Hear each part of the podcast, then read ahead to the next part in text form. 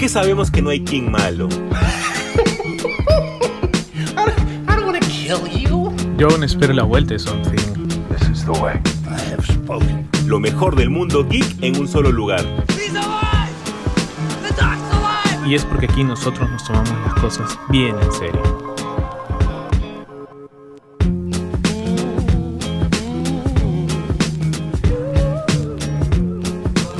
¿Qué tal, gente? ¿Cómo están? Bienvenidos a un programa más, una semana más de Super God Podcast, el podcast definitivo de temática geek y que te trae lo mejor de la semana en el mundo geek, todo lo que ha pasado, todo lo importante que está por venir y obviamente con un análisis increíble. Han pasado muchas cosas, hemos tenido muy buenos trailers, tenemos muchas quejas también que hacer, tenemos varios anuncios, así que el programa va a estar muy, muy chévere. Y para eso necesito a mi partner, mi yunta, José Carlos, ¿cómo estás?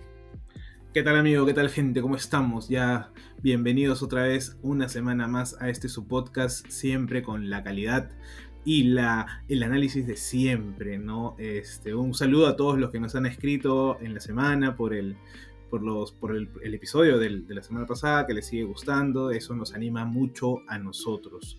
Y sí, esta semana, bueno, yo creo que ha habido un debate, inclusive hoy día, ¿no? Ayer, hoy día, justo pues a raíz de lo que hablamos el podcast pasado de Luffy y el Gear 5, muchos empezaron a desmerecer esto, diciendo si es que iba o no a romper el internet. Inclusive muchos decían, ¿pero qué significa eso de romper el internet? Claro. Si empezamos a hablar y medir las cosas a partir de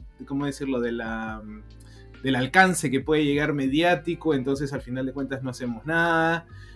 Y es como que sí y no, pero más es no, ¿no? Por ahí muchos creo que nos escucharon también en el podcast de la comparación sobre Goku convirtiéndose en Super Saiyajin, y muchos sacaron reflexiones importantes sobre eso también.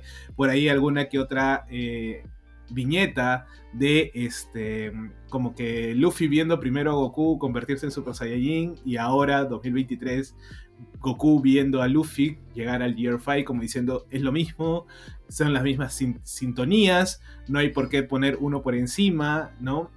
Del otro, son temáticas totalmente distintas.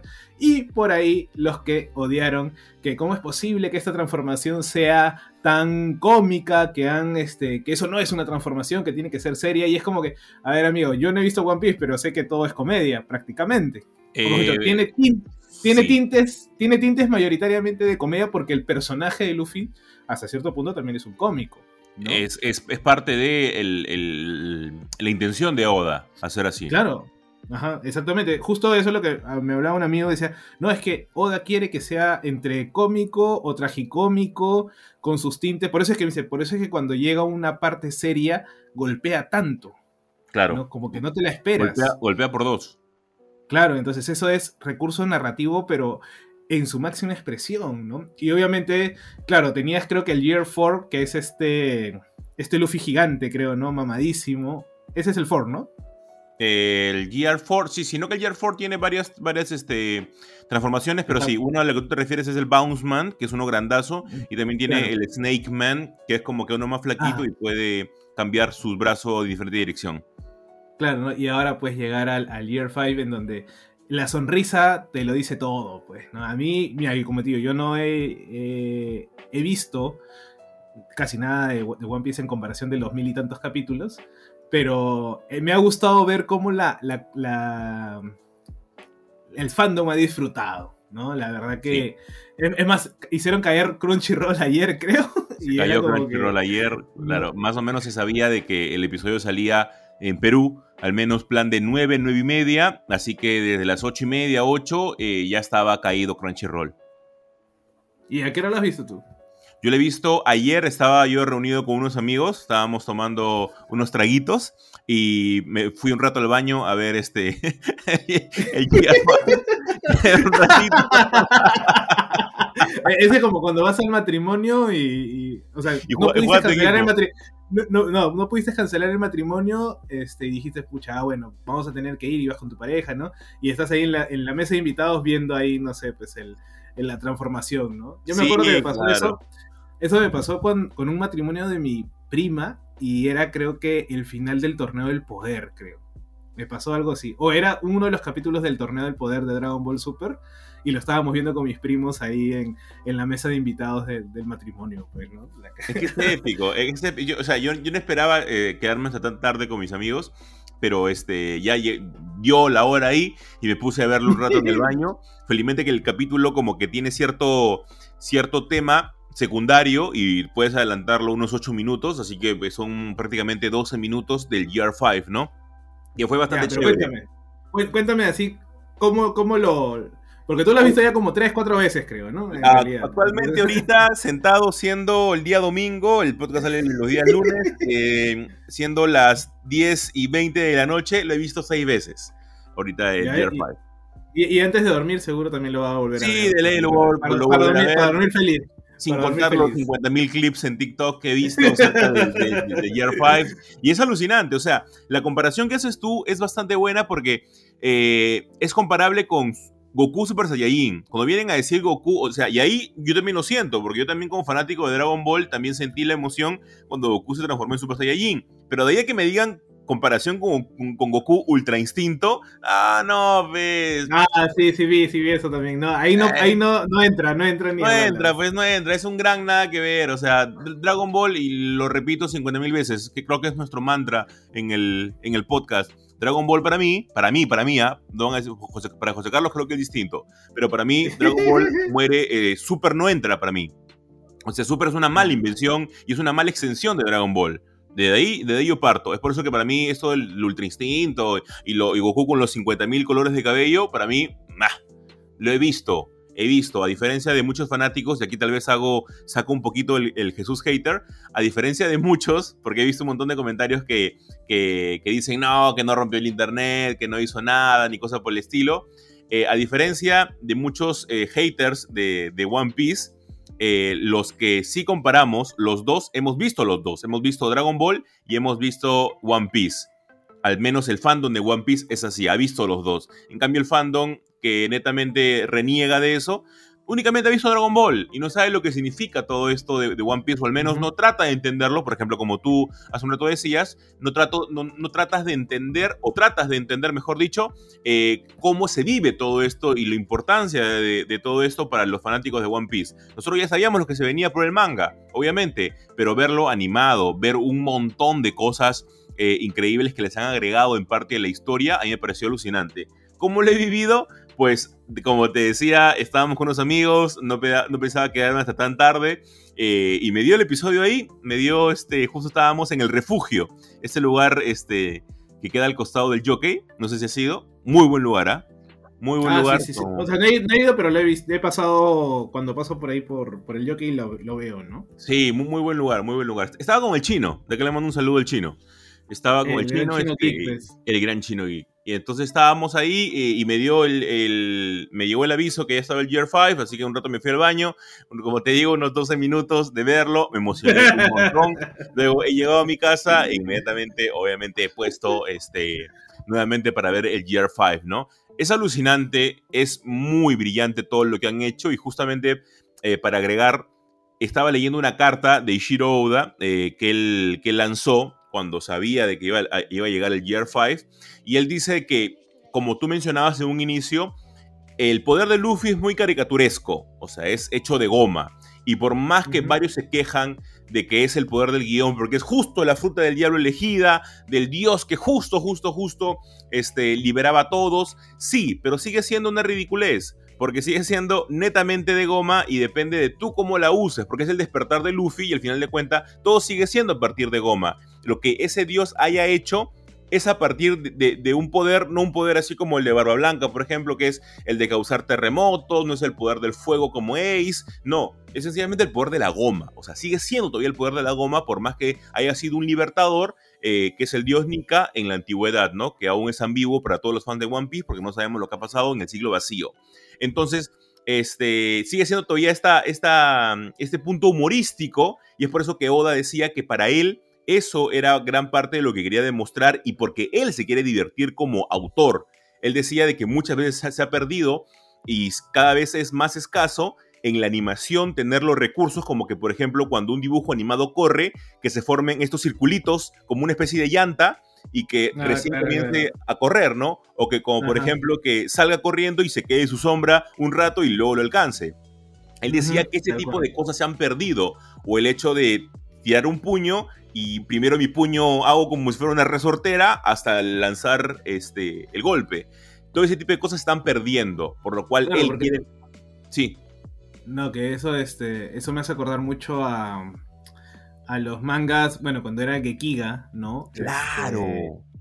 Que usaban las onomatopeyas, o, por ejemplo, si uno lee Astro Boy, por ejemplo, ¿no? Uno lee Astro Boy y tiene eso. O sea, era más cinético, el dibujo te trataba de dar el movimiento real, ¿no?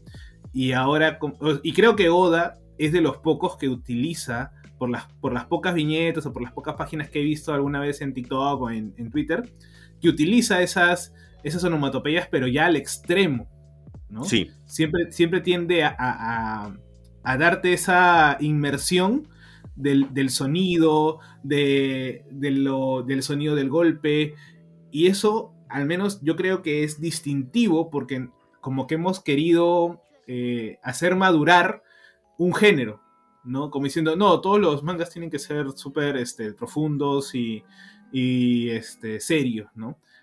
Ahora, obviamente que la periodicidad del mangaka es tipo una vez a la semana y todo lo demás, y claro, se pueden perder ciertos detalles por la premura de la entrega, ¿no? Pero creo que Oda mantiene ese estilo fiel de querer volver a esos orígenes del manga, y obviamente ha pedido, y asumo que con su propia evaluación, que los estudios tengan eso, que le den eso, porque es una animación raraza. Es súper rara la animación, súper rara, y es más, el capítulo, tú miras el capítulo, este ha sido el capítulo 1071, si no me equivoco, tú miras el capítulo 1070 y la animación varía un poco, y es porque justamente este poder de Luffy hace que todo lo que él toque o todo lo que está a su alrededor también sea cartoonizado, para ponerlo de una manera. Hay un momento en el que él agarra a Kaido, y a Kaido se le salen los ojos tipo caricatura. Entonces, a Kaido no es que eso le pase, y te das cuenta porque luego que Luffy lo suelta, él está normal y dice como que, ¿qué ha pasado acá?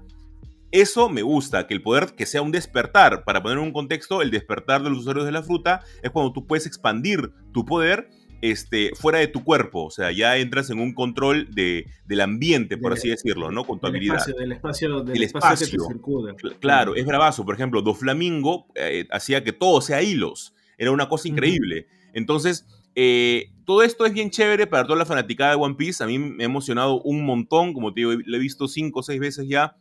El Gear 5, y se vienen cosas todavía mejores, porque todavía falta de que Luffy agarre a Kaido como una cuerda para saltar y comience a jugar con él ahí. Todavía falta que Luffy se transforme en un gigante y agarre un rayo literal. Entonces son varias cosas bien épicas que se vienen todavía. Me imagino que van a ser unos 3 a 4 capítulos más todavía de pelea. Sí, ¿puedo encontrar las cosas malas? Sí, hay 2 cosas que no me gustan, como que una vez, por ejemplo, hay una escena en la que Kaido le tira un rayo a Luffy, y en el manga sabemos de que Luffy levanta un pedazo del suelo, misma caricatura, y la usa como escudo, y hace que rebote el rayo. Algo que es imposible, ¿no? Porque el rayo es súper poderoso de Kaido, pero es el que rebote con un pedazo de suelo. Esto de acá se ve tan, pero tan rápido en el anime, que tú ves y dices, manja, pero ¿cómo ha hecho Luffy para hacer esto? Porque son, José Carlos, es un montón de acciones en, ¿qué serán? 3-4 segundos. Es un montón, o sea, el estudio de animación es para que te ha dicho técnicamente, mira el episodio segundo tras segundo, haciendo clic o haciendo pausa cada rato o dándole tap en la barra espaciadora para que puedas ver todo lo que hemos hecho, porque realmente nos hemos pulido. Y sí, o sea, esa es parte de, y también es muy interesante después de más de 10 años, si no me equivoco, ver un ending en One Piece. One Piece desde hace unos años no tiene ending. One Piece nada más tiene un opening muy largo y después nada más. Y ahora han elegido un nuevo ending y es bastante chévere. ¿Para qué? Me ha gustado. Pero también, si va de como 8.000 años, hacer cada opening y ending sale caro, pues, ¿no? O sea, no, sí, de ley tiene que salir caro. Bueno, entonces concordamos en que el capítulo ha sido cine. Entonces. Sí, ha sido cine, sin duda. Me ha gustado mucho. Tenían la valla bastante alta y todos se han pulido, ¿no? Sí, creo que ha tenido su... Creo que lo merece. O sea, el capítulo lo merece y el anime también lo merece, ¿no? Ahora, y nada, bueno, esperar. De acá, ¿qué vendría a ser el siguiente momento, entre comillas, épico que le depara? O ya no hay algo así. O sea, creo que ahorita ya no hay, sin hacer ningún tipo de spoiler, termina la guerra de Wano, obviamente con Luffy ganando, obviamente el Gear 5 es para que Luffy pueda ganar, ¿no? Al igual que Goku, cuando se convierte en Super Saiyajin, sería ilógico que se convierta en Super Saiyajin. Claro, se convierte en Super Saiyajin y pierda, ¿no? Sería ilógico. Pero al igual Luffy gana y luego se han ido a Panhazard, que es una isla muy importante también para conocer al Dr. Vegapunk. Para los que ven One Piece sabrán quién es él, que recientemente ha salido, ha sido mencionado 50.000 veces y recién lo hemos conocido en el manga, y es muy interesante todo esto lo que está pasando. Así que por el momento está muy, muy chévere, tenemos cosas que ya se están abriendo, sabemos que estamos en el último arco de One Piece, se huele porque varios personajes que únicamente veíamos cada 200 episodios, ahora salen mucho más y son como que los final bosses, para ponerlo de alguna manera. Ya conocemos, creo yo, el villano final, ya ha salido en el manga, todavía no ha salido en... Ah, eso puede ser, por ejemplo, cuando salga, no voy a decir quién, pero cuando salga el final boss, quien yo creo que es el final boss, en el anime. Ah, caray. Bueno, sí, esa revelación podría ser también... No tal magnitud como esta, no, pero sí... Pero un momento épico, ¿no? Sí, claro. Bueno, ahí están las recepciones. Jesús ha desplegado su felicidad que ha estado contenida desde ayer a las 12 de la noche hasta ahora, ¿no? Amo One Piece, que quede claro que amo One Piece. Instagram le quedó chiquito, ¿no? Para sus historias, y acá lo ha venido a... Sin duda. A y yendo a la siguiente noticia, es que se ha revelado un tráiler que para mí me ha sorprendido mucho y que creo... se correlaciona mucho a esta nueva, vamos a decir, envión de las animaciones a raíz de la huelga de guionistas y actores. Yo creo firmemente de que esta huelga lo que va a hacer es que Japón o Oriente va a empezar a bombardear un poco más con su material para que la gente pueda tener consumo, ¿no? Yo creo que en un momento vamos a dejar de recibir ciertas noticias del mundo occidental, ya sea de Marvel, DC, y vamos a empezar a tener muchas revelaciones de Oriente. Y es que acá un manga que ha revolucionado, creo yo, que has tenido buena acogida, y es Kaiju número 8. Ya lanzó, pues en algún momento en el podcast hablamos de que iba a tener una adaptación, y ahora hemos visto el tráiler que para mí me ha encantado. Realmente sí. Oh. Es creo que es el mismo estudio que ha hecho Haikyu, porque tiene Haikyu, que tiene mucho parecido, y de Psycho Pass, ¿no? Que es el Production IG, si no me equivoco, ¿no? Así es, que también estuvo en Star Wars Visions. Claro, también estuvo con un capítulo de Star Wars Visions, ¿no? Y se nos dice, pues, que el tráiler llegaría, hemos dicho que el anime llegaría ya para abril del próximo año, lo que quiere decir que sería de la próxima temporada de primavera. Me encanta que haya este tipo de competencia entre las temporadas. Creo que esta temporada está ganando Sum 100. La verdad que es genial. Bueno, han dicho que el próximo capítulo va a salir en la próxima semana, el número 5. Ya, yo la estoy disfrutando, pero como un niño, la verdad. Es que también la animación de Sum 100 es alucinante. A mí me parece un trabajo de animación que me parece chévere que le pongan los colores a los zombies. Sí, que sea como que todo un arco iris. Nunca es como que rojo, sino le ponen de todos los colores. Me parece alucinante lo que están haciendo. Sí, es muy buena. La historia se presta para un montón. Es una historia muy... Sí, dale. No, que la historia es bastante simple y también es muy realista. O sea, el personaje es bastante realista Y tiene su drama, por ejemplo, el capítulo de la semana pasada o el antepasado, no me acuerdo, que es con el amigo, que supuestamente le dijo, oye, tienes que renunciar a tu trabajo. Que tenía después, como que una deuda pendiente con el amigo. Claro, y él cruza en motocicleta para buscarlo y salvarlo, y después dice, no, yo te estaba mintiendo y todo lo más. Y dije, oh, hermano, ¿qué fue? En un momento estabas muy, muy de comedia, y ahora estábamos en un tono bien dramático, ¿no? Y la verdad que me encantó, porque al final tiene un buen final de amistad, ¿no? Y es también más chévere todavía si conoces el contexto de cómo es el trabajo en Japón, ¿no? Sí, claro, definitivamente. O sea, muchos dicen, ay, qué bonito, qué tal meme el de, bueno, no voy a tener que trabajar porque es el fin del mundo y son los zombies y bacán, ¿no? Claro. Pero cuando tú ves el tema del trasfondo, o sea, que inclusive te lo va contando el mismo sí. Anime, el personaje de que fueron 3 años en donde el pata no tuvo vacaciones, tenía que hacer horas extra, se iban a beber con los del trabajo y después tenían que volver. No sabía cuándo se había bañado por última vez, no sabía cuándo había llegado a su casa por última vez.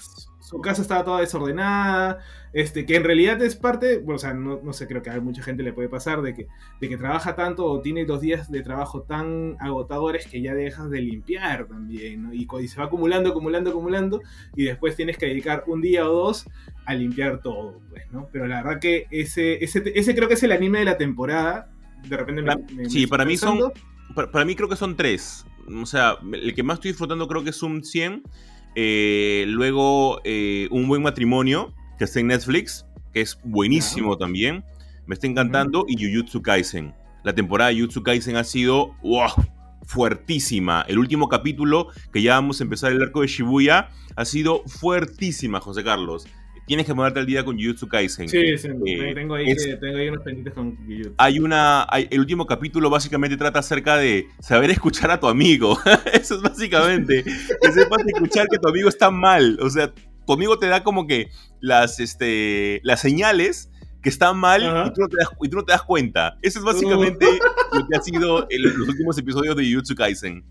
Bueno, sí, la verdad que creo que sí he visto algunos comentarios, ¿no? De algunos influencers de TikTok, ¿no? Que más o menos van rankeando las producciones por temporadas. Pero yo creo, y creería que para el próximo año, ya para abril, o sea, yo al menos, en abril también se estrena, creo, o debería estrenarse la de Chainsaw Man, si no me equivoco. Aunque no he dicho todavía, mira, si es que va a ser. Incluso está pasando bien bajito la nueva temporada de Rurouni Kenshin.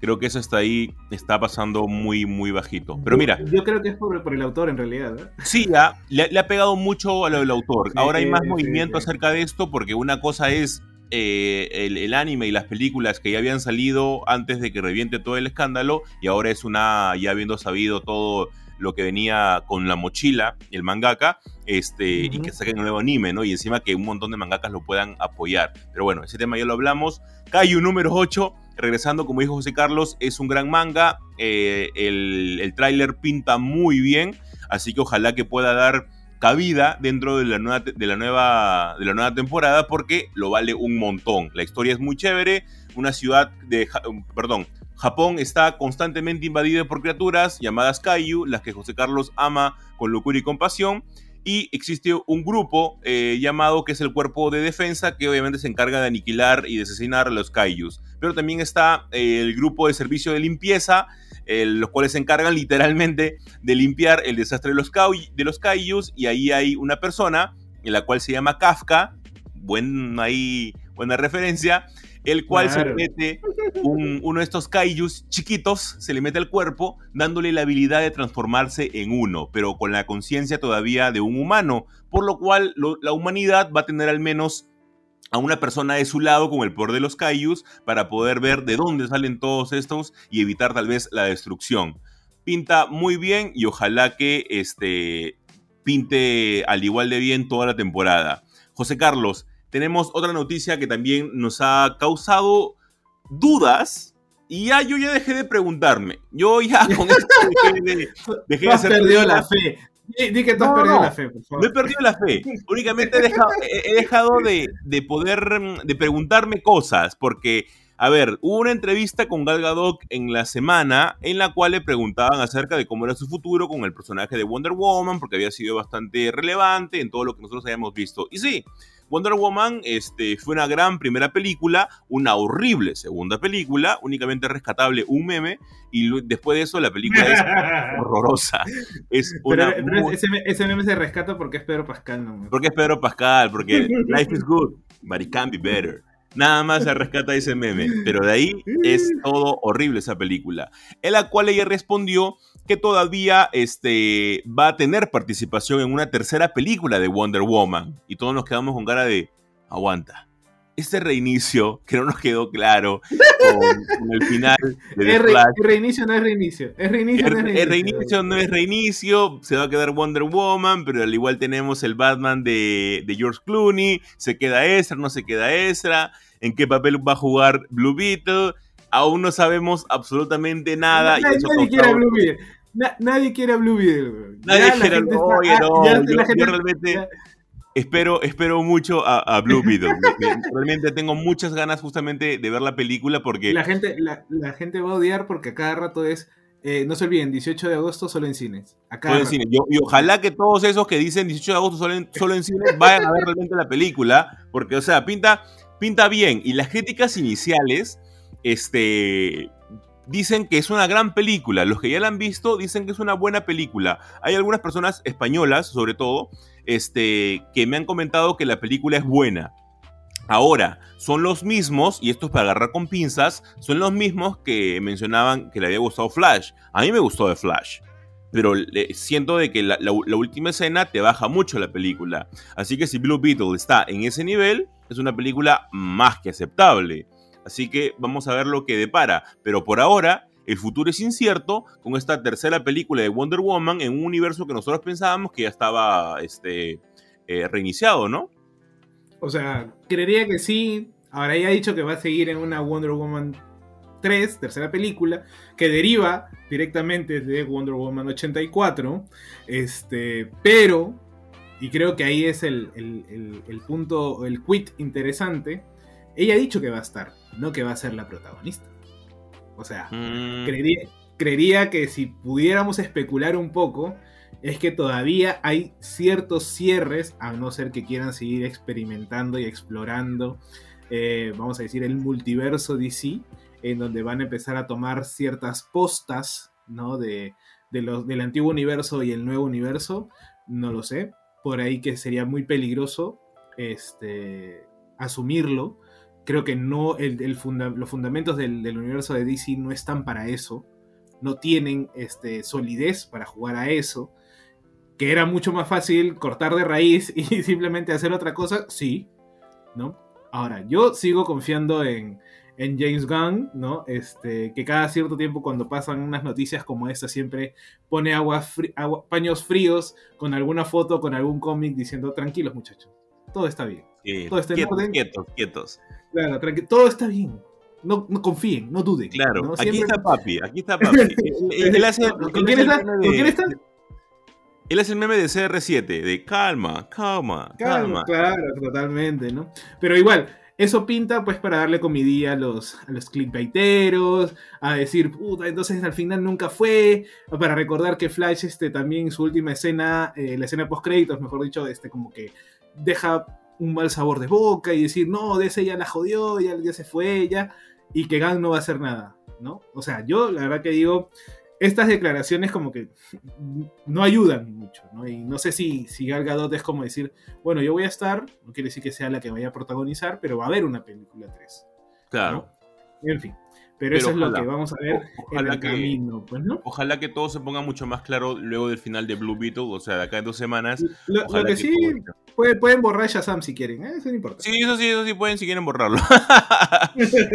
Y José Carlos, para cerrar este bloque, tenemos como que una pequeña quejita. Hace poco ha llegado, y digo hace poco porque llegó el día jueves, la película de Slam Dunk, que es la adaptación de la última parte del manga, o sea, el partido que nosotros nunca vimos en el anime y únicamente hemos podido leer. ¿Cuál es el punto acá para poder en un contexto, ya?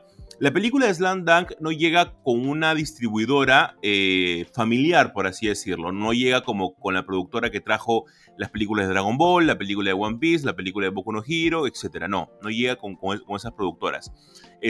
Llega con una productora llamada Konichiwa, si no me equivoco, la cual atrae en simultáneo a varios países. Aquí el punto es de que el tiempo en la que están estas películas como Slam Dunk es cortito, es menos de una semana. O sea, vamos a tener Slam Dunk aproximadamente este lunes, martes, y ya desde el miércoles va a comenzar a desaparecer. Pero acá el punto, ¿cuál es? Que los horarios, José Carlos, para poder ver Slam Dunk han sido pésimos, horribles los horarios. Yo he tratado de buscar un horario bueno para poder ir y únicamente encontraba a la 1 de la tarde. Horarios. A la hora del almuerzo. Claro, a la hora del almuerzo, como para fugarme un rato del trabajo y poder ver Slam Dunk, ¿no?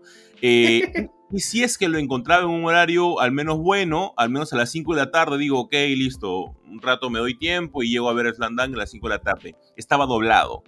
Y era como que yo quiero verlo en su idioma original, o sea, pongan horarios un poquito más flexibles, no sé, 7 de la noche, 8 de la noche, como para que al menos sea un poquito más más amigable para que la gente pueda ir a verla. Yo entraba a las salas de Cinemark, de VK, de Cinemark, de Cineplanet y de Cinépolis, y todos los horarios eran los mismos, todos los horarios eran así de malos, y obviamente eso afecta al fandom, ¿no? Yo quiero ver Slam Dunk en pantalla grande, pero lamentablemente creo que viendo ahorita el horario, únicamente lo tiene disponible Cineplanet. Nada más tiene Cineplanet y lo tiene, mira, lo tiene todos doblados. No hay ni uno solo y todos son a las 5 de la tarde. Y lo tiene todas sus salas dobladas. Un solo horario para el día de mañana y creo que obviamente para el día martes ya no va a haber, ¿no? Sí, porque la verdad que, o sea, creo que muchos... y creo que es un error de la productora, o mejor dicho, de la distribuidora y del cine también. Pensar que como es dibujito, es mejor verlo en idioma español o latino y no verlo en el idioma original, ¿no? Es como, por ejemplo, si no me equivoco, he visto también en los horarios de las Tortugas Ninja y pasa el mismo problema. Claro. ¿No?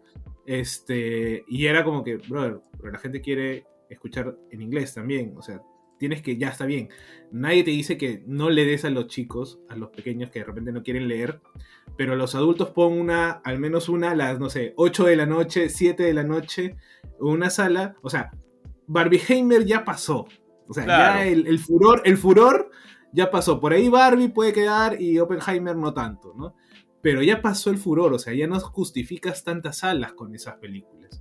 Que pongas uno a las 7:30, 8, con subtítulos, y ya está. O sea, la gente va a estar, o sea, lo pones en Cinemark, Cineplanet, qué sé yo, y asumo que ni siquiera está en todos los cines de las cadenas. O sea, solamente están en algunos, imagino, ¿no? Pero también es un tema de la distribuidora, creo que incurre en ese problema, que al final de cuentas los perjudicados obviamente van a ser los asistentes, porque van a empezar a querer verla de repente, y dice, pucha, si está en el cine doblada, mejor espero y la veo, no sé, pues en Crunchyroll. Claro. ¿No? Y se pierde la experiencia de ir al cine, verla en pantalla gigante con un buen sonido y disfrutar de lo emocionante que es este último partido que no se ve, ¿no? Que creo, claro, que inclusive creo que ha tenido muy buena crítica la película. Muy buena crítica, ha tenido muy buena crítica, todo el mundo, estábamos obviamente todos a la expectativa porque la animación es una animación nueva, no estábamos acostumbrados a este tipo de animación media rara, pero aparentemente al ojo es bastante amigable. Yo nada más he visto el tráiler y tal vez por eso como que me parece un poco extraña todavía, pero que ojalá que se haga algo con este tipo de historias que llegan con estos horarios, ¿no? Incluso, no sé, ahorita, por ejemplo, se está reestrenando por el Festival de Ghibli Ponyo. Ponyo tiene hasta incluso más mejores horarios que Slam Dunk. Sí. Entonces, yo no encuentro al menos un sentido en todo esto. Obviamente voy a ir a ver Ponyo, pero eso no es el punto. El punto principal es que tengamos acá mejores horarios para este tipo de películas que están llegando. Al igual pasó con Dragon Ball, la última película, igual pasó con One Piece Red, así que por favor, al menos denos una mejor opción a los que queremos ver una película animada en la noche, por favor. Y con eso, José Carlos, cerramos el primer bloque de Super God Podcast para arrancar con un segundo bloque en la que vamos a hablar de Loki y también un evento que pinta muy pero muy bien. Así que quédense con nosotros.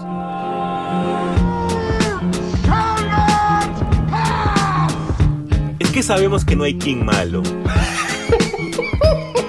I don't want to kill you. Yo aún espero la vuelta de Something. This is the way. I have spoken. Lo mejor del mundo geek en un solo lugar. Y es porque aquí nosotros nos tomamos las cosas bien en serio.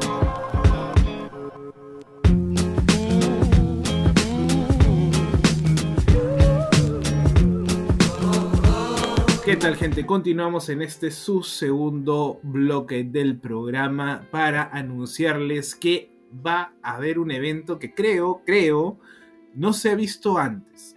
O sea, ha habido conciertos, homenajes a música de animes, a música de videojuegos y demás, pero no ha habido, hasta donde yo recuerdo, conciertos escenificados. Y es que para el 9 de septiembre los amigos, pues, que creo que lo organiza nuestros amigos del Día del Cómic Gratis, el festival este genial que nos pudo haber traído a Debbie Lloyd, ¿no? Los queremos, Día del Cómic. Los queremos mucho. Van a armar una especie de tributo, concierto sinfónico escenificado, ¿no? En donde va a haber, pues, más de 50 artistas en escena, en donde va a haber un gran viaje por nuestra infancia. Si ven el póster, hay música de Mario, de Zelda, Sailor Moon, Dragon Ball, Donkey Kong, Mega Man, Naruto, Caballeros del Zodiaco. La verdad que creo que va a tener una variedad increíble como propuesta. Yo he visto, por ejemplo, y creo que muchos deben haber visto estas escenificaciones tipo de Naruto, ¿no? Cuando están en ciertos episodios del anime, ¿no? Con un staff de bailarines bastante amplio. Entonces va a ser, es como les decimos, el 9 de septiembre. Vayan separándolo, vayan inclusive intentando comprar ya sus entradas mediante Join Us, y ahí nos vemos, ¿no? La verdad que un evento para no perderse y para obviamente jugar un poco con la nostalgia y disfrutar de ese niño interior que todos tenemos, ¿no? Sí. ¿No? Va a estar bien chévere, es junto con Atodivarius, que justamente es esta gente que ya ha hecho antes conciertos, pero esta vez es de la mano, como tú mencionas, del Día del Comic Festival. Es el 9 de septiembre y las entradas, como dices, están en Join Us. Tienen tres opciones, creo que las tres están bastante buenas. El Reino Champiñón, que está a 30 soles, bacán el nombre, ¿eh? Reino Champiñón. Sí. Milenio de Plata, que está a 50 soles, y Campos Elíseos, que está a 70 soles. Reino de Plata es de Sailor Moon, ¿no? Claro, Milenio de Plata es de Sailor Moon. Y bueno, ya los Campos Elíseos de Caballeros del Zodiaco, pues, ¿no? Claro. Y es por eso de que vayan a verla, pinta muy bien, en serio pinta muy bien, literal ellos han puesto un viaje sinfónico que nos hará volver a nuestra niñez. Yo voy de cabeza, ahí vamos a estar de cabeza. De por sí sabemos que la gente que está organizando es una gente muy seria y eso es lo chévere, así que no va a haber ningún tipo de problema que se va a cancelar ni cosa pelea. No hemos rajado de eso, ¿no? No hemos rajado de eso. Prefiero guardármelo, Mejor no. Sí. Acá no va a haber ningún tipo de problema. La gente del Día del Comic Festival es una gente muy seria, así que ojalá que le vaya muy bien y nos vemos allá el 9 de septiembre. No vamos a rajar y les terminas diciendo eso, pues ya mejor no digamos nada. Claro, si se cancela este concierto, por favor, Día del Comic Festival, no nos haga quedar mal, pues, ¿no? La estamos recomendando y vienen a cancelar. No, pero todo va a salir muy bien. Como dijo José Carlos, más de 50 artistas en escena, lo cual va a ser bien, bien chévere. Yo espero escuchar muchas canciones de Sailor Moon. Soy muy fanático del soundtrack de Sailor Moon, así que vamos ahí con todo. José Carlos, hemos tenido también el tráiler, muy bueno, cabe mencionar, de la serie de Loki. Tal vez la serie que está poniendo todo el pecho ante las... La única. Sí, la única. Es que no quiero decir malas producciones que ha tenido Marvel, sino malos cierres. Baja. bajas que ha tenido Marvel ahora último, ¿no? Y sencillamente el tráiler de Loki ha batido récords en vistas, ha sido un buen tráiler. A mí me encantan estos tráilers que te dicen mucho y a la vez no te dicen nada. Porque sí, claro.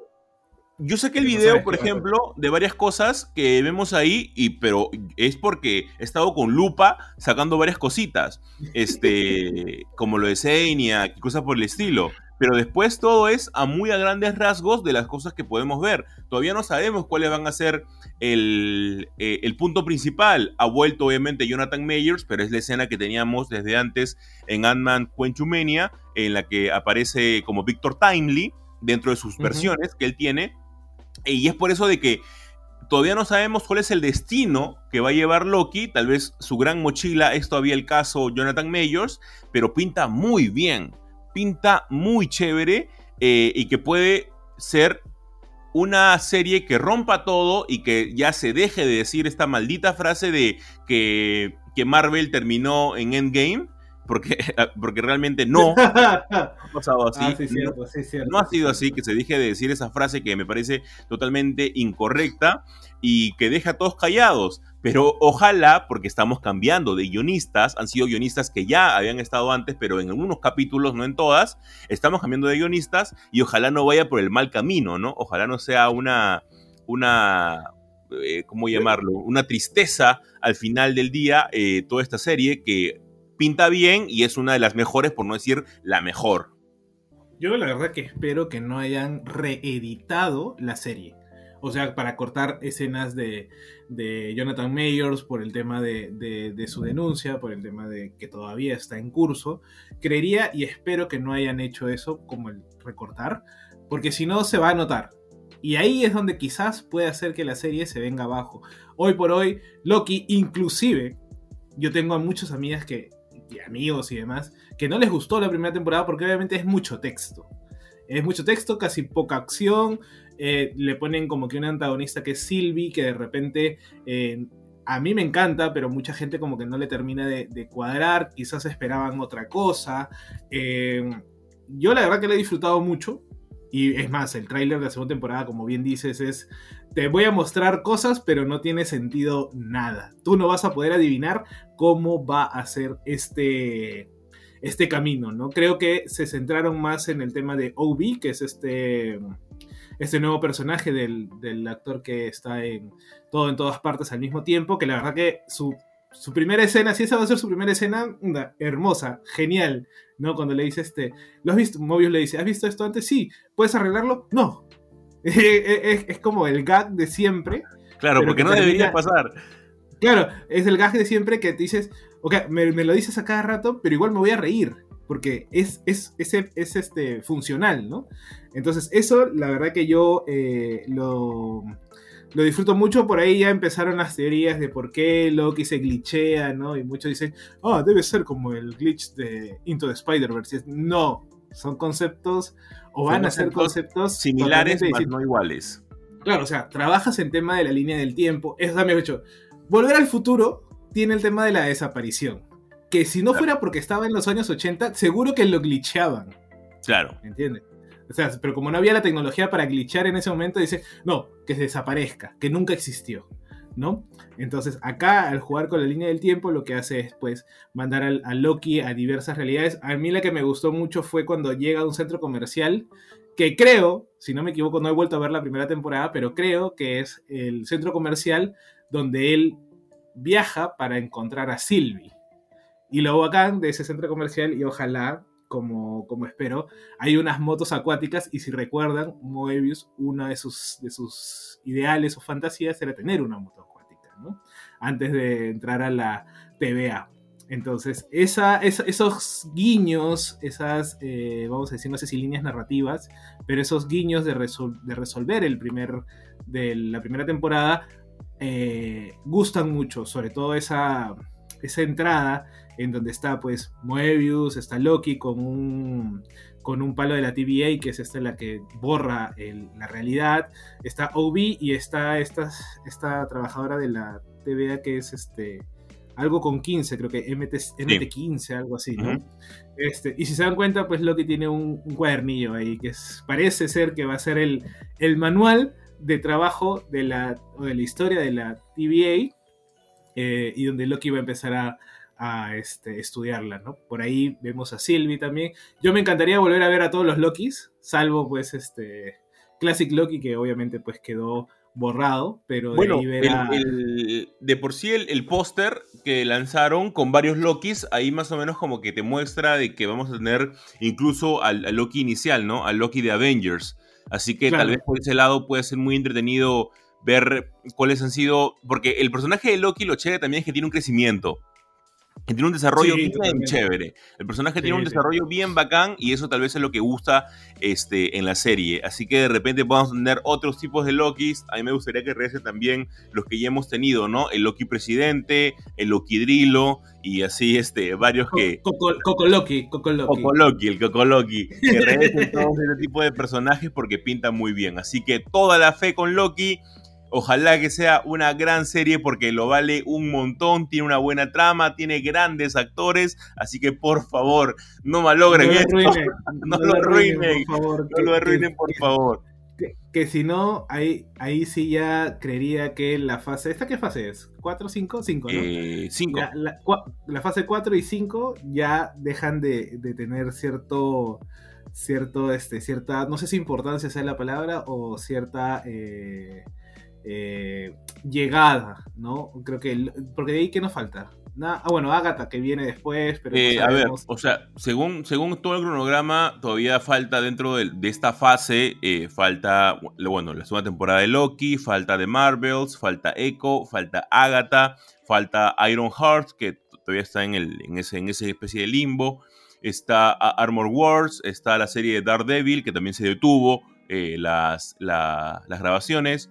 También se detuvo la de Capitán América New World Order, aunque ahora tiene creo que otro título, y la de Thunderbolts. Así que esa es toda... La verdad que no, muy atractiva no se ve la cosa, ¿no? Y Blade, me estaba olvidando de Blade. Bueno, Blade es el único por su antepasado, ¿no? Por su anterior película. Sí, ojalá la puedan hacer bastante bien. Obviamente todo esto va a correr un montón por la huelga de guionistas, todavía no ha habido como que una actualización de la fase 5, pero es más que seguro de que sí se haga, ¿no? Por ejemplo, de Marvels todavía sigue con su fecha para fin de año, pero es más que seguro de que está esperando que se solucione todo esto para seguir lanzando trailers y cosas por el estilo, ¿no? Porque no tiene ningún tipo de sentido que lance trailers o avances cuando los mismos actores no pueden promocionar la película. Así que ojalá que Loki sea todo un éxito para después todo lo que se viene tener un mega hype, ¿no? Porque de eso depende también The Blade, Agatha, Capitán América, Daredevil, Ironheart, Thunderbolts, etcétera,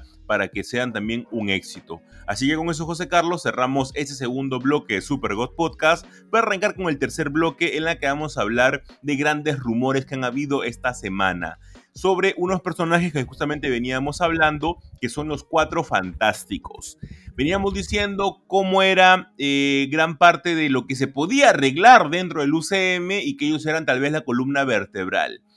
Se ha ido por un rumbo en la que se está ya asegurando que quién va a ser el villano de la película, y a mí me parece una mala idea. Así que con eso vamos a arrancar el tercer bloque. Se viene el hate, gente. Así que quédense con nosotros.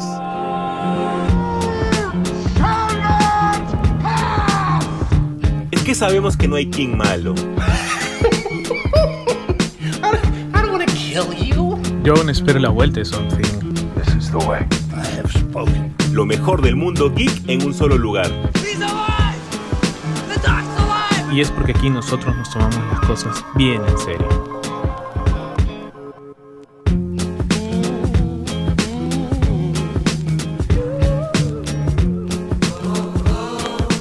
¿Qué tal, gente? ¿Cómo están? Bienvenidos al tercer y último bloque de Super God Podcast, en la que vamos a hablar de el cast que ha venido cambiándose a lo largo de este año de los Fantastic Four. Han habido un montón de noticias acerca de quiénes van a ser, quiénes va a ser Red Richard, cómo va a ser todo el cast, Por ahora, lo que se tiene por ahora, o sea, ahorita, supuestamente confirmado, agarrándolo con mega pinzas, tenemos a Vanessa Kirby en el papel de Sue Storm y tenemos a Joseph Quinn, quien lo conocemos de la última temporada de Stranger Things, como Johnny Storm. Ustedes acá me preguntarán, Jesus, ¿y qué pasa con el resto de los Fantastic Four? Aparentemente todavía están buscando el papel de Ben Grimm o de La Cosa o de Thing, y el papel de Red Richard ya estaría cerrado, pero todavía se desconoce quién es realmente la persona. Por otro lado, se estaban rumoreando de que Adam Driver o Matt Smith aún estén todavía en esa lucha del papel de Red Richard, ¿no? Todavía se desconoce. Pero lo que se ha adelantado es que posiblemente el villano antihéroe de esta película sea Silver Surfer. No sé tú, José Carlos. No sé tú. No, definitivamente no. Así es. No. De frente. Sí, jamás. No me pueden dar una bendita película con un villano X, un monstruo extraterrestre genérico y listo, y que en la escena postcrédito salga Silver Surfer con Galactus y ya está. ¿Por qué lo tienen que meter? Les dijimos la semana pasada, agarren al hombre topo. Ya está, ya. No sé, era como que, man. Es más, ya, te lo atraco. Víctor Von Doom. Y eso, que no lo haría, pero no lo haría, porque Víctor Von Doom me da pie a que se me eche con todos los Vengadores. Ya, pero yo creería. A ver, si haciendo una lectura más o menos improvisada y rápida de estas nuevas fases que debería terminar pues con Kang Dynasty y con Secret Wars, creería que el UCM empieza a tener como que dos líneas narrativas. Una que va a desembocar, o sea, tipo Secret Invasion, Iron Heart, que viene con de repente viene con Armor Wars, y Daredevil y demás, por esa línea, y la línea, vamos a llamarla, más cósmica de tiempo, ¿no? Creería yo, para terminar en esas dos películas. Y obviamente, pues, la previa o la antesala debería ser la película de los Cuatro Fantásticos, ¿no? Y ya tener, de repente, no el Beyonder, pero tener, de repente, por ahí atisbos de un Víctor Von Doom para Secret Wars, creería. Pero claro, yo digo, ¿para qué me van a meter a Silver Surfer? O sea, de frente, ver, ¿no? Encima de frente. Es como que ni siquiera has explorado Ni siquiera te digo, hazme una película de Silver Surfer. No. O sea, explora un poco más el tema cósmico. Lo has venido haciendo relativamente bien, ¿no?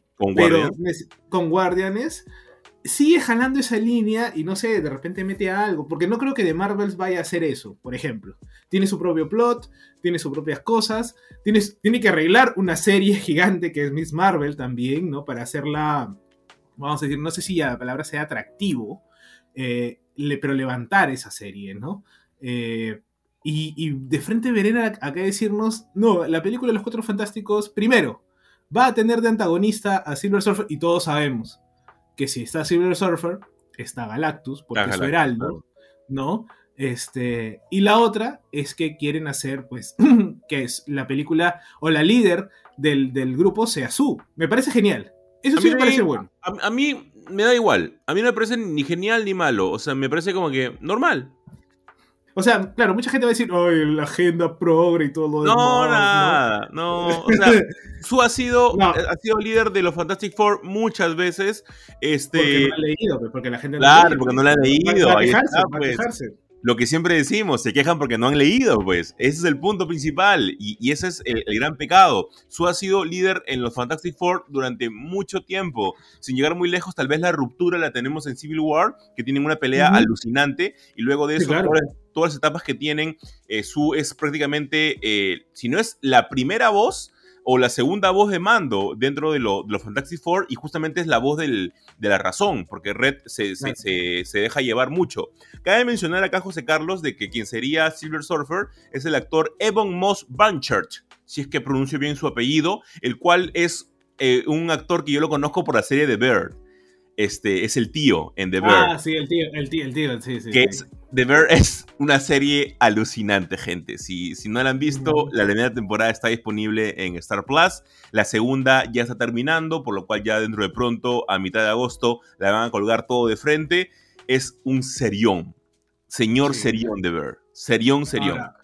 Ahora yo digo, mira, inclusive si quieres jugar con tus personajes ya hechos, inclusive podrías meter a Namor. No por el lado de que Sue se vaya a enamorar de Namor. Y, bueno, pero ¿por qué no? ¿Por qué no? O sea, puedes deslizarlo, pero en la primera película, ahora, si no están contando orígenes, muy probablemente podrían meter a Namor y a entablar una cierta, porque ahí vemos a nuestro papi Tenoj, ahí color prieto, bien, bien guapetón, pues, ¿no? Entonces, creería que podría funcionar, pero inclusive podrías jugar con eso, ¿no? Pero la verdad, a ver, el cimiento de la familia es, o sea, al margen de que son una familia, es cósmico, es espacial. Sí. O sea, no es más. O sea, si han leído los primeros cómics de los Cuatro Fantásticos, o ya, no los primeros, léanse Full Circle. Listo, se acabó. Léanse Full Circle, claro, que es como que el resumen antes del examen. Claro, no, léanse eso, se van a dar cuenta cuál es la esencia. Intentó Sony hacerla en la última porquería de película que hizo.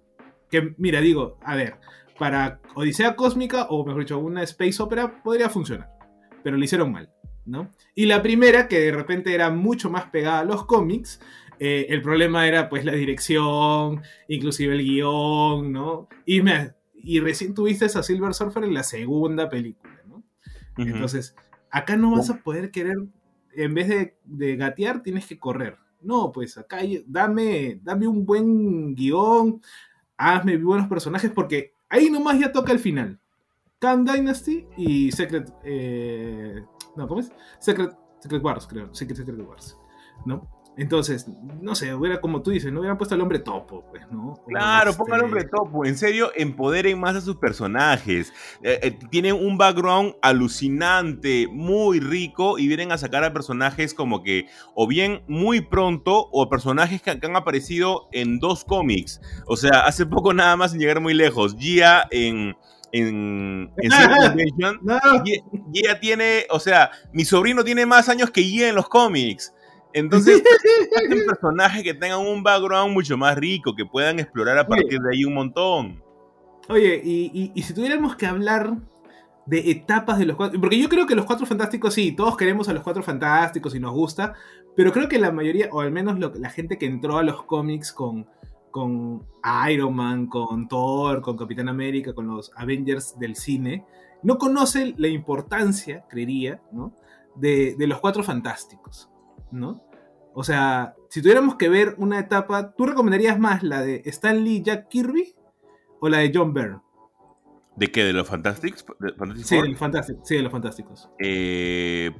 Pucha. O alguna etapa que tú recomendarías. Ya, alguna etapa. Porque mira los autores que han pasado en Fantastic Four, ¿eh? John Byrne, ¿no? Bueno, los primeros Stan Lee, Jack Kirby, después John Byrne, Mark Waid y Mike Wieringo, Tom DeFalco y Paul Ryan, Mark Wolfman, o sea, el genial Mark Wolfman, Roy Thomas, que creo que es la que peor dibujo tiene, dicho sea de paso, bueno, Pacheco, Marín y Joel Plop, que ahí esa etapa no me terminó de gustar, me acuerdo, Scott Lobdell, y bueno, terminas pues con Carl Kessel, ¿no? Que es para mí...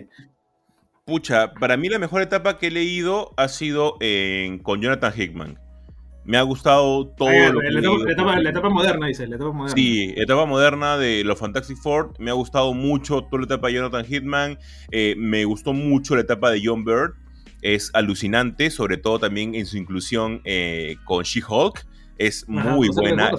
Claro, y muy orgánica sí. Toda esta intervención, no es como que súper forzado ni cosa por el estilo. Me gusta Hitman porque te da un papel muy entretenido con estos personajes, y también les da un nuevo traje, cosa que es un poco difícil a veces, pero es una etapa muy chévere y, como decías tú en un inicio, muy galáctica, que es algo que no se debe de perder, ¿no? Sí, claro, así que... Claro. Hay una esencia ahí que está muy vinculada y que ojalá se pueda repetir. Así que, gente, lean etapas de los Fantastic Four para que lleguen listos también a la película. Ojalá que esta semana podamos tener un casting confirmado ya al 100%. Y sabemos que por la huelga de guionistas todavía no se van a poder empezar ningún tipo de producción ni cosas por el estilo, ¿no? Todo está todavía detenido y ojalá que pronto se pueda solucionar. José Carlos, gran podcast. Últimas palabras para cerrarlo. Puta, que la verdad que me quiero volver a leer Los Cuatro Fantásticos. Brother, es que en serio, creo que, mira, a ver, creería que después de Strange y Black Panther, mi serie favorita, que no he vuelto a leer, o sea, no he leído lo actual o lo último de hace 3, 4 años, son Los Cuatro Fantásticos. Pero yo me leí los primeros, es más, los ómnibus estos de Panini, y la verdad que son... Es una delicia, es maravillarse con la simpleza de la época y disfrutar de una buena historia cósmica. Es un elixir. O sea, sí, como te digo, o sea, si tú me dices unas últimas palabras, yo termino el programa y me voy a ir a leer de nuevo Los Cuatro Fantásticos. Sí, ¿no? Es una etapa muy chévere. Y también lean, como decía, la etapa de Jonathan Hickman, si no quieren ir a tanto material viejuno, que también es chévere, pero si quieren ir a una etapa mucho más moderna, lean esa etapa de Hickman. Gente, vayan al cine, hay películas muy entretenidas. Está Háblame, que es una película que yo la pasé muy bien. José Carlos decía de que ya los chicos no toman drogas, sino ahora juegan con espíritus. Es una gran película. Está también Mansión Embrujada, si la quieren pasar en familia. Hay un mensaje para los adultos en esa película muy, pero muy interesante. Así que vayan a verla. Bueno, y ya está más que ya todo el mundo ha visto Barbie y Oppenheimer, así que vayan a ver estas dos películas que están muy, pero muy buenas. Y con eso cerramos el podcast, esperando que les haya gustado y nos escuchamos la próxima semana. Chau, chau, gente. Chao, chao, gente, cuídense.